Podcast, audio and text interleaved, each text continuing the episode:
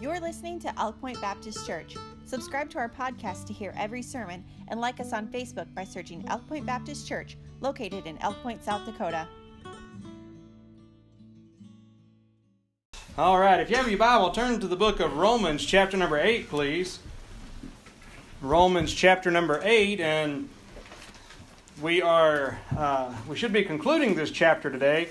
Uh, this is such an incredible chapter. The past, the verses that we're going to read this morning are verses that I believe every child of God should be familiar with. Uh, I would, I would encourage you, obviously, in addition, number one, it's important to read your Bible daily. Um, and I, when I say that, I want to encourage you as well uh, in regards to uh, even uh, listening to your Bible. Many of us have, uh, you know, uh, you can get an app on your phone and you can listen listen to the Bible as you're on your way to work or school or uh, whatever you may be doing, and uh, you know, but you can read it, you can listen to it. There's just so many avenues to where we can get God's word into our hearts and and our faith can be built. Uh, listen, God spoke out, and His with His word, He spoke and He He spoke and took nothing and made everything. Uh, God's word is that kind of powerful powerful. Yes. So let introduce God's word into your life on a daily basis. I'm telling you, you'll see God begin to work a difference in your life.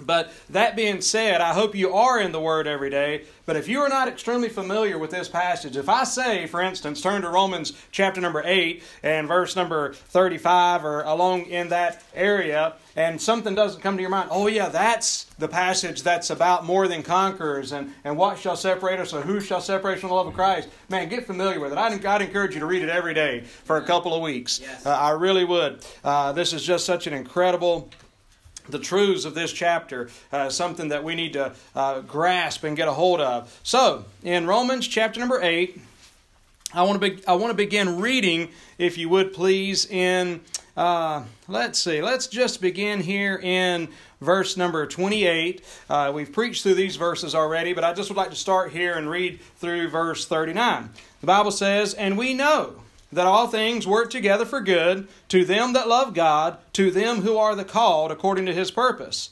For whom he did foreknow, he also did predestinate to be conformed to the image of his Son, that he might be the firstborn among many brethren. Moreover, whom he did predestinate, them he also called. And whom he called, them he also justified, and whom he justified, them he also glorified.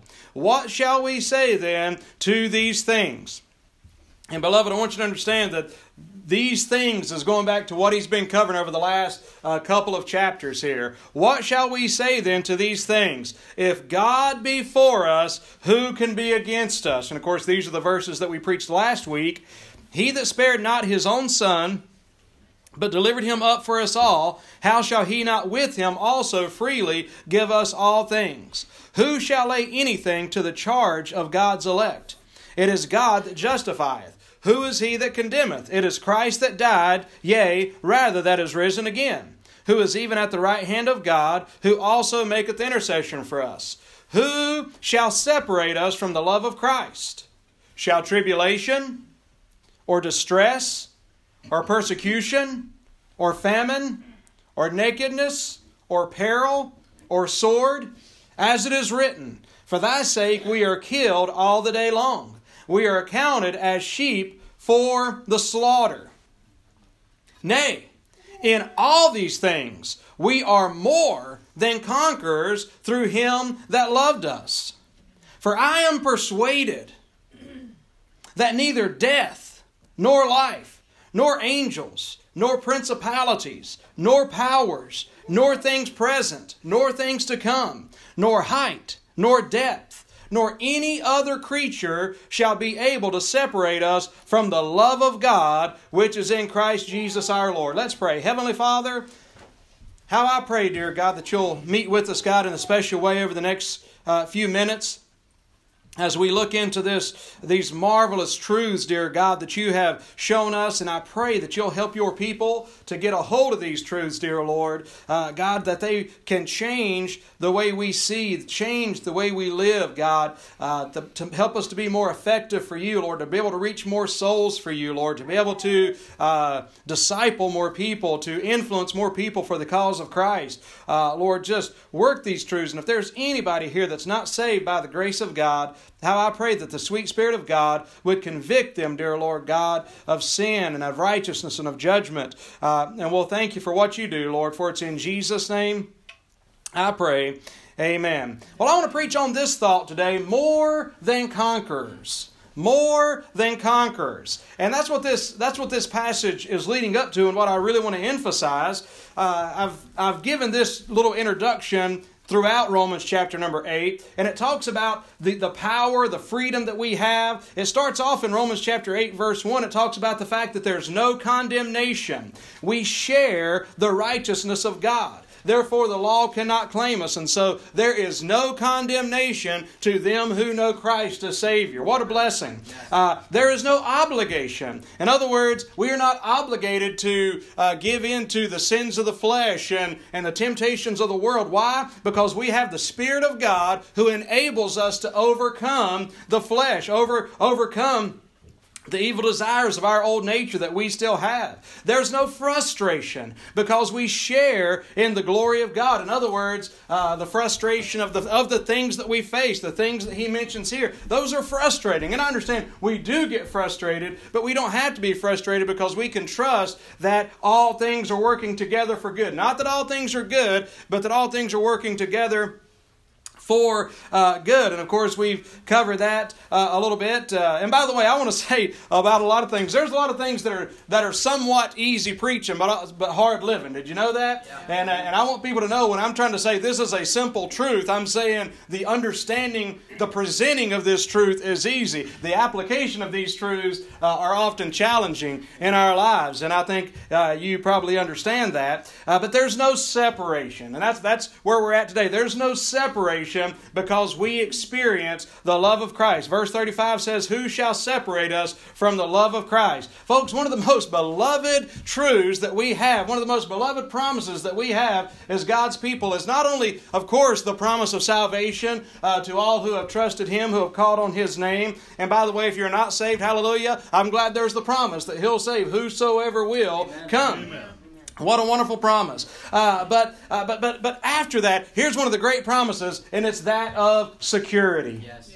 It's known as the security of the believer. Folks, in other words, what is it that could separate us from the love of Christ? Uh, do you ever feel separated from the love of Christ? Uh, I do. I have. Why? Because of how sorry and low down perhaps I've been. Yeah. And so I feel like I'm separated. But you know what? That doesn't separate me from His love. Amen. There's nothing I can do. There's nothing the world can do. There's nothing all of hell can do to separate me from the love of Christ. And so the security of the believer. In other words, once you're truly saved by the grace of God, I'm glad you're saved forever. Amen. And I believe that's what Jesus meant when He said that you will have everlasting life. Uh, and there's some people that trip over some of these Bible words, but everlasting is, is, is a pretty simple one there in the New Testament.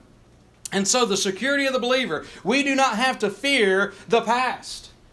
We do not have to fear the past. I want to tell you something about the past. There's things we ought to remember lessons from the past. We ought to remember uh, the blessings from the past. But I tell you something, it's the devil that likes to dig and drudge up the past all the time. Uh, if if, if you are bemoaning and mourning over sins of the past, I want you to know you and the devil are having a little party. Uh, because if you if you're saved by God's grace and you've confessed those sins to the Lord, guess what? Those sins have been uh, taken away already anyway. But I'm saying th- those things. That's not what God works in. He doesn't work in the past yeah. of always reminding you of how you know how some people, some married couples can identify with this. Hopefully not, but I'm afraid that some can. You know, there's the old saying about burying the hatchet. But some people bury the hatchet, but they leave the handle out just so they can pull it out whenever they need it. Right? Um, but that's not the way God does. God does not remind us of our past in that way. We do not need to fear the past. Praise God, we do not need to fear the present. We do not need to fear the present because God's in control. We do not need to fear the future because He's already there. He's already there. We do not have to fear uh, the future. Uh, we are secure in the love of Christ. And I make no apologies for preaching about the power of the love of Christ. You know why? Because I'm just simply preaching the Word of God. Amen. The power of the love of Christ, the power of God's holy love. And so uh, th- th- there's no separation, and there's five arguments that, uh, that are presented in ver- beginning in verse number 31. And I'm not going to deal with all these because we've preached some of these uh, already throughout the course of this series. But in verse 31, the Bible lets us know that God is for us. If God be for us, who can be against us? As we found out last week, the, the, the Satan's name actually means adversary. Amen. Adversary. So there is someone against us. But in the big scheme of things, it's kind of like, who? God's for me? Who can be against us? Amen? And so God is for me. And so that's one of the arguments for the security, the fact that there can be no separation from God. And we see this through the Father, the Son, the Holy Spirit in this chapter, all the work that they've done for us. Folks, we need to, by the grace of God, to enter each new day realizing that God is for us. Amen. Have you ever perhaps lamented like Jacob laments in Genesis 42, verse 36, when he says, All these things are against me? You ever feel like that? If not, hold on. There'll be times in your life when you do feel like that. All these things are against me. But, folks, we need to wake up every single day realizing that God loves me, God is for me, uh, and as we saw, and, and, and I'll get there in just a second about the fact that He died for us, but that how much He cares for us. Jeremiah 29, verse 11 says, For I know the thoughts that I think toward you, saith the Lord, thoughts of peace and not of evil, to give you an expected end. So God's thoughts towards us are thoughts of peace. So God's for us. We preached about that last week. But then, verse 32, we find out that Christ died for us. How, how can we be sure there's no separation? Between you as God's child and the Lord. Uh, we know because God is for us. We also know, verse 32, that, that Christ died for us. Notice this He that spared not his own son, but delivered him up for us all, how shall he not with him also freely give us all things? See, the argument that's presented here is presented from lesser to greater. In other words, God says this and, I, will read the verse again. Uh, there again, verse 32. Watch what he I mean, uh, he that spared not his own son, but delivered him up for us all. It reminds me of Romans chapter number 5, verse 8, where the Bible says that God, but God commendeth his love toward us, in that while we were yet sinners, sinners Christ died for us. So Jesus died for us when we were in when, when we were not looking for him in the worst sin possible, and you look at, and we talk about worst sin, I know sin is awful, period. Uh, I don't care how much we dress it up and try to make it look good. Sin is sin, and if it's a sin against God, it's still wrong and it's still awful. But I'm just saying, we many, many of you, many of us perhaps were cussing God. Maybe our lives were a total blasphemous to God. We were in rebellion to God. Maybe we mocked God, mocked the things of God. I mean, whatever lives that, that you lived, whatever lives that people are living today, if you can think of the worst possible way that somebody's living today, or the worst possible story that you can imagine of, of somebody's sin and degradation, I want you to understand something. Jesus died for that person. Jesus carried that person's sins. Okay? And so the point that he's trying to make here, he's arguing from the lesser to the greater. So he's saying, okay, understand something. I carried those sins, I died for you. If I, if I died for you then, when you cared nothing about me, when you had no interest in me, if I died for you then, will I not much more take care of you now that you're my child? And this is an important thing that we must understand. I'm telling you, it's a principle that's got to be in our lives is understanding the love of God. There, there's a lot that I don't understand, but if I can always understand, and it's, it's one of the things that I try to always remind myself, I, I may not understand what in the world's going on, but there's one thing I can know. I know God loves me. Yeah. Do you know that God loves you? How do you know? Look at the cross. Look at the cross. He loves you that much. But it says, basically, if, if, while we were sinners, how much more now that we're His children? He argues from the lesser to the greater. He does the same thing. He says, He does the same thing in Matthew 6. He says, Look, I take care of the birds, I clothe the fields. How much more am I going to take care of you?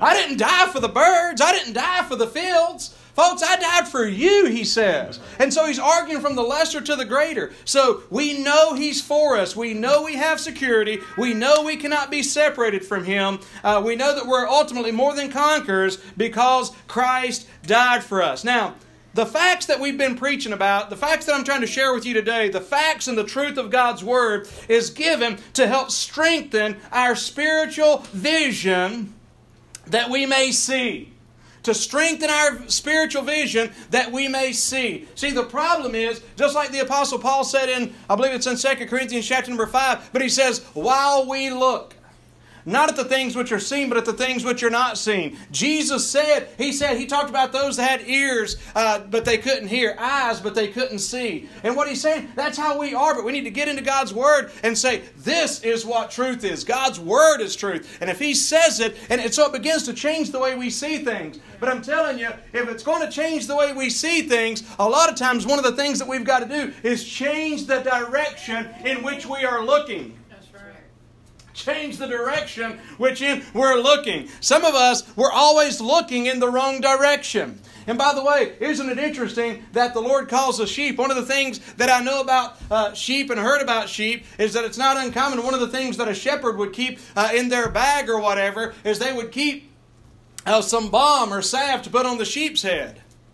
Because since the sheep's always going around like this, it's kind of bad to bump into stuff and run into stuff. It's always looking down. Uh, and you know what? If we're not careful as God's people, that's how we can be. We get our eyes in the wrong direction. And we need to learn to do what the Bible says in the book of Hebrews looking unto Jesus, the author and the finisher of our faith. So if some of us would just look, we could see.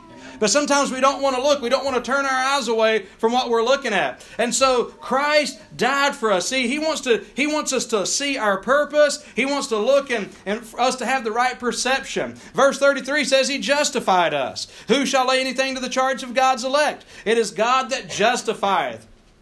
Which means that God has declared us righteous. See, our experience changes from day to day.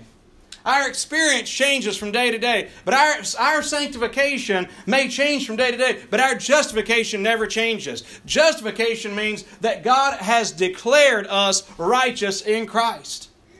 And that has never and it will never change. So we've been justified, and then also He intercedes for us. Verse 34, the Bible says, Who is He that condemneth? It is Christ that died, yea, rather that is risen again, who is even at the right hand, uh, right hand of God, who also maketh intercession for us.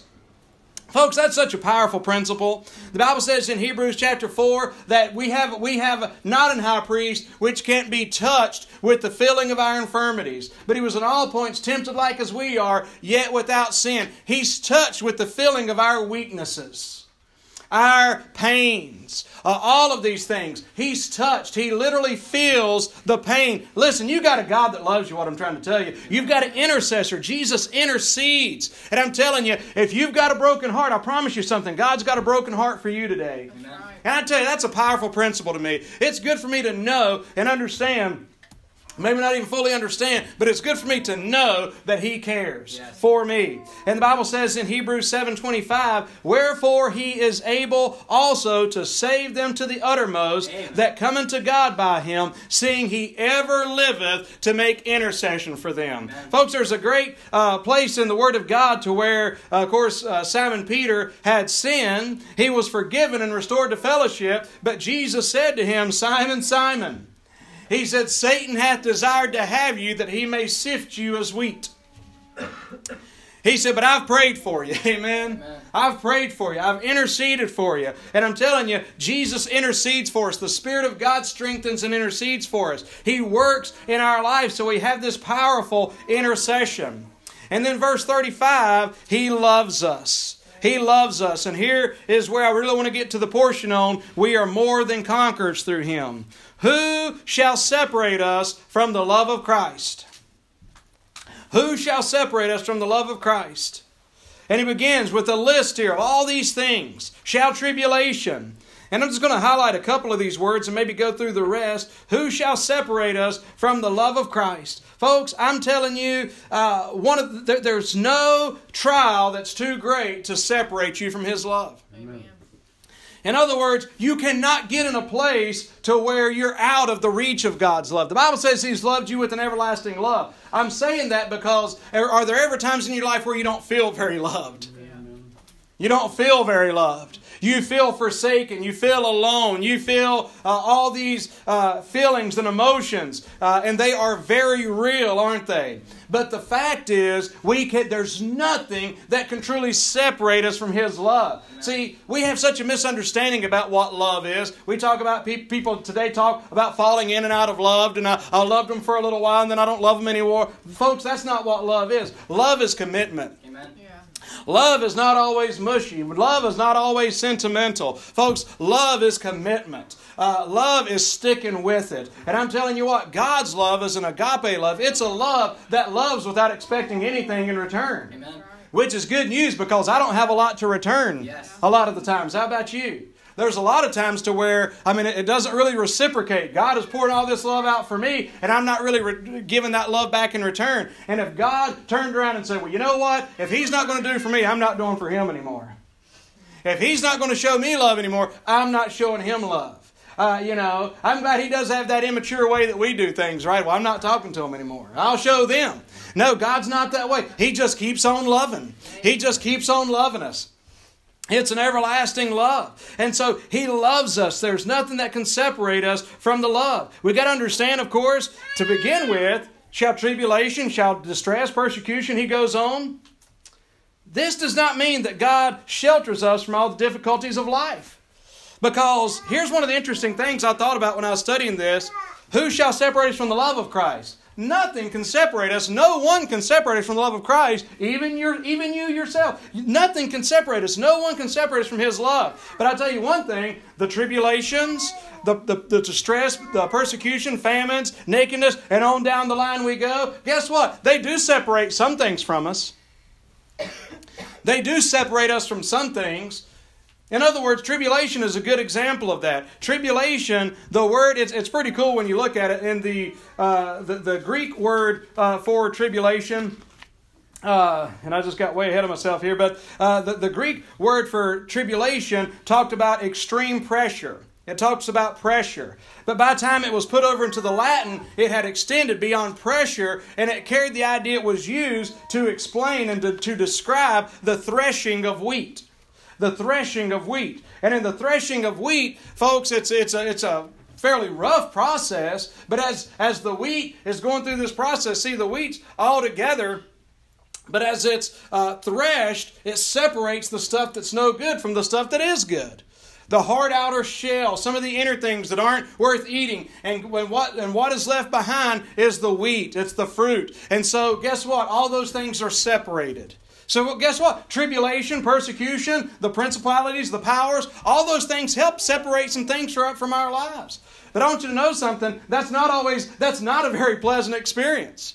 There's nothing about the word tribulation that sounds like a pleasant experience. These things aren't pleasant experience. The, uh, the Apostle Paul is, is writing uh, uh, he, he's writing these words, he, or many of the words that he wrote in the Word of God, he wrote from prison. He wrote while being through tribulation and distress and all these other things. See, they do separate some things for us, and it's not always a pleasant experience. And so, uh, whether it's uh, the threshing or whether it's the pressure, but I thought this was pretty interesting because God is working something. Um, how many? I, I think diamonds are very beautiful. Diamonds are very valuable. But diamonds are formed under extreme pressure and extreme heat. Diamonds are simply crystals of pure carbon that are formed under extreme pressure. And I, I, thought this was pretty interesting. When you study about diamonds, there's what's called a stability zone for the, the formation of diamonds. There's a certain uh, place in the Earth's crust where diamonds could be formed. Anything a, a little bit above that, anything below that, it would just be carbon. But the pressure is just right in this stability zone. And I'm telling you, there's times in your life to where you do not feel like you're in the stability zone. But I'll promise you one thing my God always knows and has us in the stability zone. And yes, there's a lot of extreme pressure in the stability zone, there's a lot of heat in that stability zone. But uh, it's still there and it's forming something beautiful. It's forming something valuable. And I want you to understand something. Jesus did not go through all the trouble of saving your soul and shedding his life's blood for you so that he could just crush you under the pressure and just allow allow this world and allow sin and allow Satan to run roughshod over your life. He did not invest his life's blood in you. Jesus, Jesus didn't invest his life's blood. God the Father did not give his only begotten Son just so he could allow you to be shaken and destroyed by the circumstances of this life. No, there's a stability zone. There's a place that's not a pleasant place, but it's still a place where God is working and forming uh, the, the, work there. So, no matter what it is we face, whether it's the tribulation, shall tribulation, or distress, or persecution. And by the way, Paul said many times we're under distress. Um, matter of fact, uh, in, uh, in the book of Second Corinthians, chapter 4, verse 8. Here, I love this passage. Listen to this. He says, We are troubled on every side, yet not distressed. We are perplexed, yet but but not in despair. We're persecuted, but not forsaken, cast down, but not destroyed, always bearing about in the body the dying of the Lord Jesus, that the life also of Jesus might be made manifest in our body. For we which live are always delivered unto death for Jesus' sake, that the life also of Jesus might be made manifest in our mortal flesh we could preach for two weeks just on that passage. 2 corinthians 4 verses 8 through 11 but they go really well with the verses that we looked at because notice what he goes on to say here. It, he goes on to talk about persecution famine nakedness peril sword. By the, by the way i just want to say something about persecution. May god help us not to forget our persecuted brothers and sisters. Amen.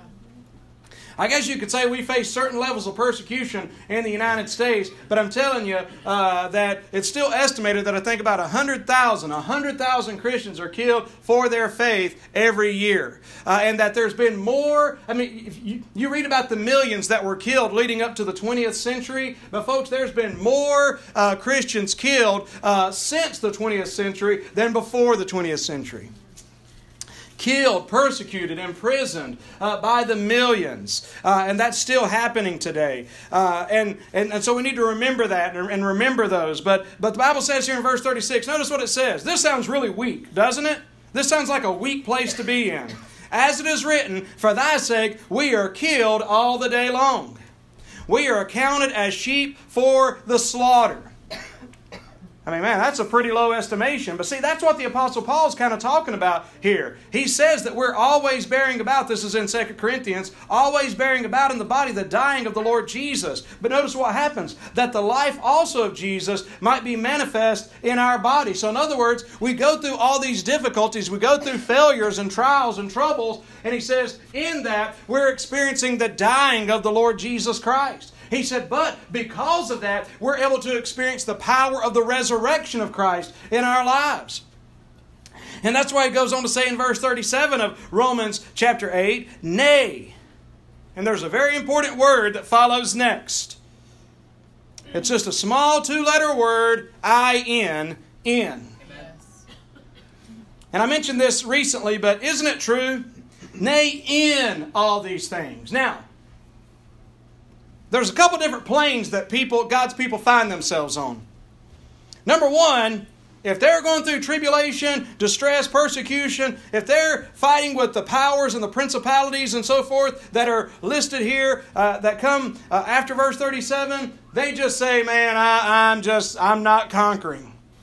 I am defeated. I am beat. So there's a lot of us that can feel that way. But I tell you that there's a, there's actually a pretty big, uh, a major step of faith when people say, you know what, I'm going through a lot, but in spite of all this, in spite of it, you know what, I, I'm still going to I'm still going to conquer. I'm still going to serve. But see, the Bible does not say in spite of these things.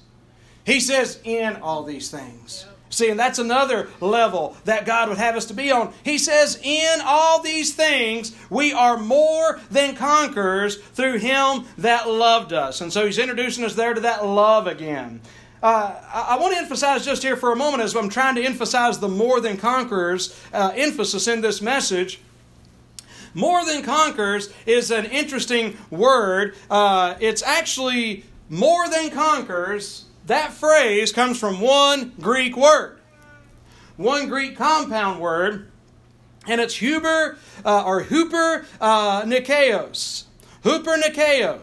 That, that one Greek word, and it's going to be important in just a second, Hooper Nikeo, uh, that's is more than conquers. Now, Nikeo may sound familiar to some extent. That was there was a Greek goddess, uh, false god named Nike, and of course uh, that word Nike or, or Nikos. Nikos appears four times in the New Testament. For instance, 1 Corinthians 15 uh, 54, it says, Death is swallowed up in victory. Nikos. Also in verse 57, but thanks be to God who gives us the victory through our Lord Jesus Christ, the Nikos, the victory. So that's a noun for victory. But more frequent, more frequently than the, the noun Nikos is the verb Nikeo. Nikeo, which appears 26 times in the New Testament. It appears as overcome, to overcome, to prevail, or to conquer. So we run across this word Nikeos a number of times overcoming, prevailing, conquering. I like to con. Hey, does anybody in here like to win? Yeah. Does anybody love to win? Does anybody think there's no excuse and no alternative to winning? Um, and I know I got a couple of those in my family. Believe me, play a board game with them. Or any game for that matter. It's like we're trying to have fun here. No, fun? Yeah. No, we're, we're, we're winning. I mean, we're not. What are you talking about fun? This is no fun, it's winning. And it's all the better if somebody's crying when it's all said and done, you know. I got to share with you this boy right here and his competitiveness. Because uh, I'm competitive. And I thought I was really competitive until I started playing games with my wife, uh, and she don't play. And then I thought I still thought I was pretty competitive until I started playing games with my son. And and so we're playing uh, a ticket ticket to ride this this board game, really fun. And uh, you got to have certain there's like five or six different colors that you got to get of these cards and whatnot. And uh, well, I made a mistake as we was playing this game. I was waiting on a certain color. We'll just say orange. And man, this color was not coming around at all. Uh, and I really needed. I'm like, come on, come on. And so finally, man, there was an orange that flipped over, and I'm like, yes. I said it out loud. Yeah.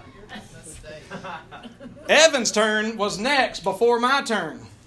Evan, he doesn't even break eye contact with me, Dan Kill. And here's what he does.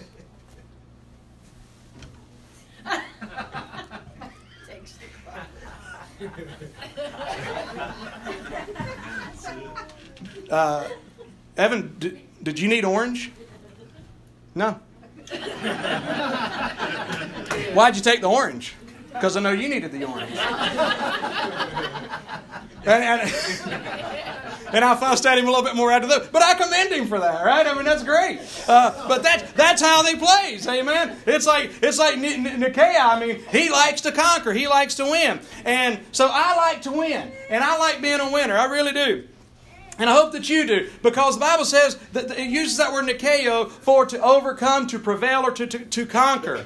But only once in all of the Bible is the word used in verse 37 that I just shared with you uh, more than conquers. That hooper Nikeo. And it means this. It means, so, so the, the, the, the Greek prefix hooper means over. It means of more. It's kin to the Latin prefix super. Kind of sounds the same, hooper and super. Uh, it's, it's like the word super. In German, it's the word uber. So we're super conquerors. We are uber conquerors. He's saying there. Uh, we're, we're super conquerors. We're uber conquerors. And so that means over. It means super. It means uh, beyond anything. In other words, this just isn't winning. This is rubbing your face in it. This is, I'm up 20 points, but I'm still dunking the basketball on your face and your head. If it's lowered to six feet, okay? Um, this means that, yeah, I may be up uh, 10 runs in the ninth inning, but I'm still going to try to hit it out of the park. This means, yes, I'm winning the game by three or four touchdowns, but I'm still going to run you up, and I'm still going to drop that bomb in the end zone. You said, I don't like people running up the score. Well, you know what? I can understand that, and that can be debated, especially if it's on you or your team, right? Uh, but but here's the thing. I want you to understand something. What what the Bible's saying here and I, is that we are super conquerors. We are more than conquerors. In other words, each one of us, he's saying, and I'm going to change the word uber to super because it's the same thing. We we are super Nikea. And so we need to learn that name because he says that God says that's who you are. He said, We are super Nikea. You are super Nikea. And, here, and so you say, how does that come into play? Well, it comes into play like this. A trial comes into my life. A trial tries to introduce itself into my life. And I can introduce myself to that trial by saying, nice to meet you, trial. My name is super Nikea. I am, I am an uber conqueror. I am a super conqueror. Uh, now, you say, wait a second. The verse before that just said we're killed and we're slaughtered and we're, and it's, it's, it's, a, it's a paradox because of our weakness because of our frailty, because of what the Bible calls our infirmities. But folks, what we need to understand that is in our infirmities, in our weakness, folks, we are super Nikea. We are more than conquerors. Why? Because God does not come to us and say, you better be strong. No, God comes to us and He's just waiting. When are you going to figure out you're weak? Amen. When are you going to figure this out? When are you going to figure out that your flesh is still wicked? There, I'm telling you, man, it's a sad thing that there's a lot of Christians that try so hard to make their flesh become perfect instead of understanding and admitting that it is not perfect. It is still the same stuff out of Romans chapter 7 that he talked about. But he says, In that I'm a conqueror. Yeah. I'm not just a conqueror. I didn't just win by a run. I won by a landslide. And so, uh, listen, super Nikea. I mean, uh, super Nikea, greater than a conqueror, more than a conqueror. It means to be preeminently, victoriously. It means to gain or surpass victory. There's a few things and, and ideas that goes along with this thing of being super Nikea, which you are. If you're saved by God's grace, God says you are super Nikea. You are more than a conqueror. And there's a couple things about this type of victory, this type of conquer. Number one is what I've said already the victory is overwhelming. The victory is overwhelming. It's a laugher, as some would say in sports. It's a landslide. In 1984, President Ronald Reagan won 49 out of the 50 states. It's a landslide. It's not even fair. Did you know that? The tribulation, the peril, the persecution. It's not because of us, because these things are real and these things are hard. But what God is saying, because of what I can do in you, because of what I have done through you and will do through you, it's not even fair. This trial has nothing. Satan and all of his demons have nothing on us. Amen. You say, yeah, but man, I feel like I've been beaten and, and I feel like I've been stomped down in the mud. I feel like I've been stomped down and ran over three and four times and backed over one more time for good measure. And maybe you have. But the reason you're super Nikea is because God says, all right, up you go. And we just keep on coming. You know, it's kind of like the old saying that says it's not the, the size of the dog in the fight, it's the size of the fight in the dog. I mean, it, it, it's just the fact that God gives us something to keep on going. I mean, it's, it's the fact that you're here today. It's a shame for some of us that we're here today and we don't recognize that we're super Nikea. I mean, there's some of us that have been saved for years and years, and we've seen God do it over and over and over again. And honestly, the fact that we're here today is evidence of who we are. But if we're not careful, we don't recognize who we are. We're super Nikea. I mean, it's a landslide, it's a blowout. And that's exact. You are not a loser today. You may have lost, but you're not a loser. The game's not over. Amen. You're super Nikea. You will be victorious. You will be victorious, and you are victorious. And so, part of this super Nikea carries the idea of an overwhelming victory. The other part has to do with the size of the spoil. In other words, the amount of the prize. Not only have I won, not only has it been a landslide, not only is it a blowout, But also, uh, and I can't help but just get a picture of the, by, that by the grace of God of just just plowing Satan over. I mean, I, I don't know why this comes to mind, but I remember uh, back, uh, and forgive my sports analogies for those of you that don't follow sports, uh, but I just relate to them. But I, I can remember when uh, Brian Bosworth was talking a lot of junk about playing Bo Jackson, you know, and uh, and I remember Brian Bosworth coming, man, and he was going to wrap Bo Jackson up, and I'm telling you what, Bo, I mean, Brian Bosworth just was roadkill after Bo Jackson ran through him and just left him laying flat on his back on the field.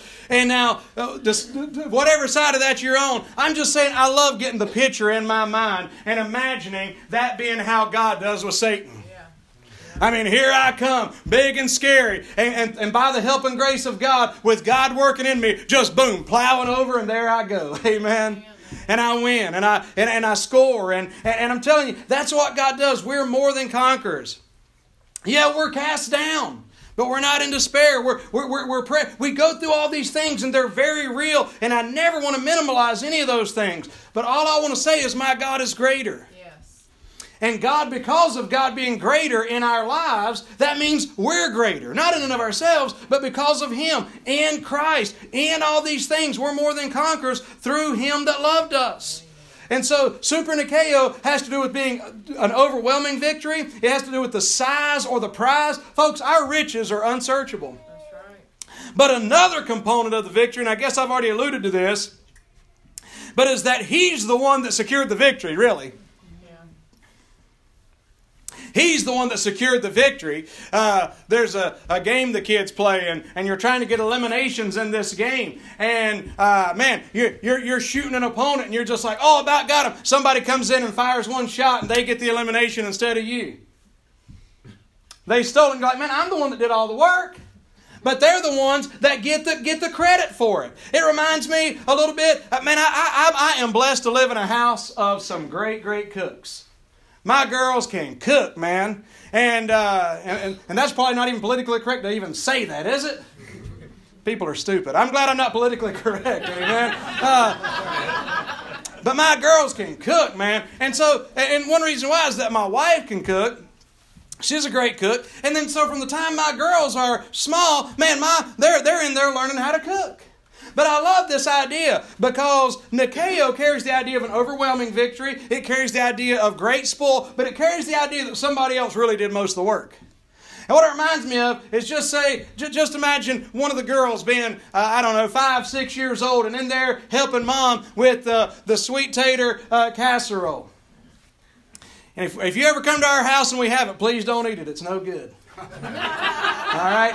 Um, but I and I, I, tell you, I say this every Thanksgiving, but I can eat my weight in sweet taters. I really can, and uh, I love sweet taters. All right, but but but man, I mean, but in this particular recipe, you got to grade the sweet potatoes. You got to, I mean, it, there's there's work that goes into this, and man, is it good. Uh, we got just a little bit left. Hope I can get it when I get home. But anyway, but it reminds me of this. She gets one of the kids in there, and maybe they put a little bit of you know, one ingredient in there, and they're in there. Maybe they get all dirty and everything, but in the end, mom's really the one that had the know how, did all the work. But then when we sit down, hey, Dad, I made the sweet tater casserole. He says, a sweet potato? No, that's not near as good as sweet tater casserole. There is a difference, all right? Uh, and, and, hey, Dad, I made the sweet tater casserole. Well, thank you, dear. Well, she didn't really make it. She just kind of helped out a little bit. Mom was the one that did the work. And that's another thing of this. Man, it's not us. We learn that through all these things that we face. We learn that. But we also can learn something else. We're super Nikea. Why? Because He's done the work. He gives the victory. It's not about you. You say, I'm not very strong. Guess what? It doesn't matter because through God's grace, you are. He says, In my, my, my strength is made perfect in weakness. And, and again, it's a remarkable paradox because guess what? We do fail, don't we? We do get discouraged. We are sometimes slaughtered like sheep. However, His strength is made perfect in weakness. Therefore, super Nikea. How about death? He talks about death here. For I am persuaded in verse 38, I am persuaded that neither death, well, can death separate us from His love? No, it ushers us into His very presence. How about life? No, life cannot. The angels. And when it says principalities or powers here, that's talking about satanic, for, satanic forces. Yeah. principalities and powers, nor things present, nor things to come, nor height, nor depth, nor any other creature shall be able to separate us from the love of God, which is in Christ Jesus our Lord. We have security. There's nothing that you're. We face things on a daily basis that are greater than we are. But you will never come up again. Notice it said any other creature. You know what that creature means? It speaks of something that's been created. Folks, there's nothing that's been created that's greater than the Creator. And you, there, we face things all the time that's bigger than we are, but you are not ever going to face anything that's bigger than God is. Amen. Let's all stand. And Sonia, if you'd come play on the piano. Super Nikea. That's who you are. Super Nikeo. Evan, you ought to name your son Super Nikeo. God blesses you with a son one day.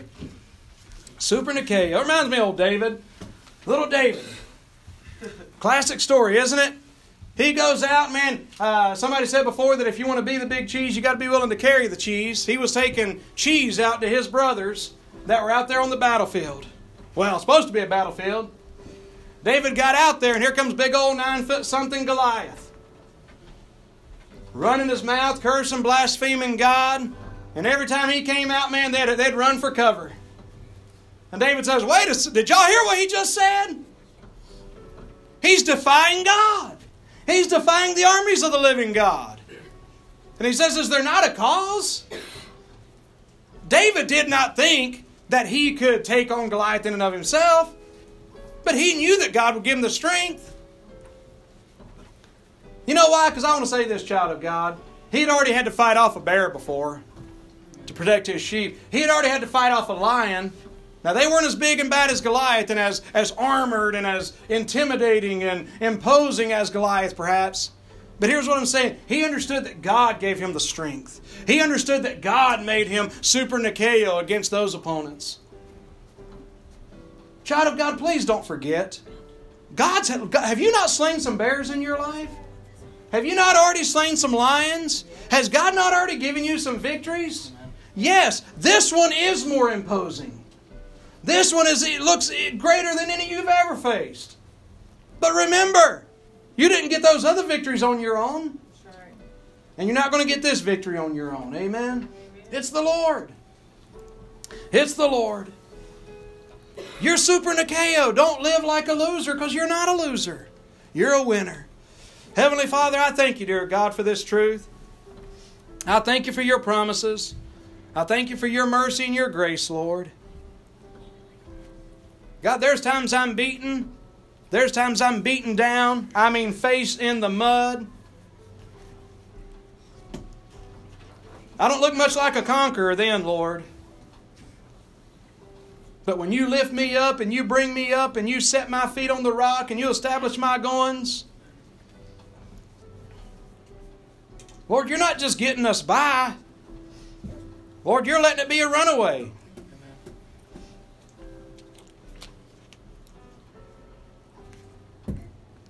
Help us to claim and grab hold of these promises.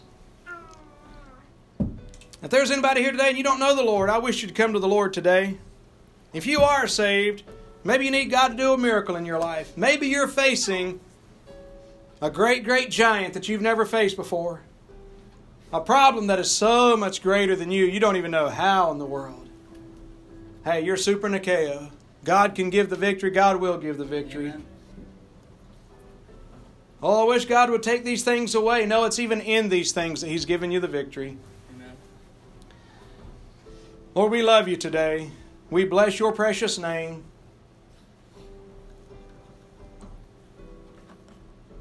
May the truth of this passage, dear God, be an encouragement and not a discouragement. Oh, it's not to make light of anything that we face or go through.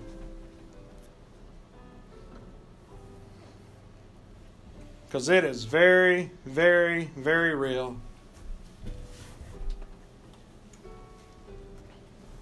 But Lord, we're claiming victory one more time, Lord.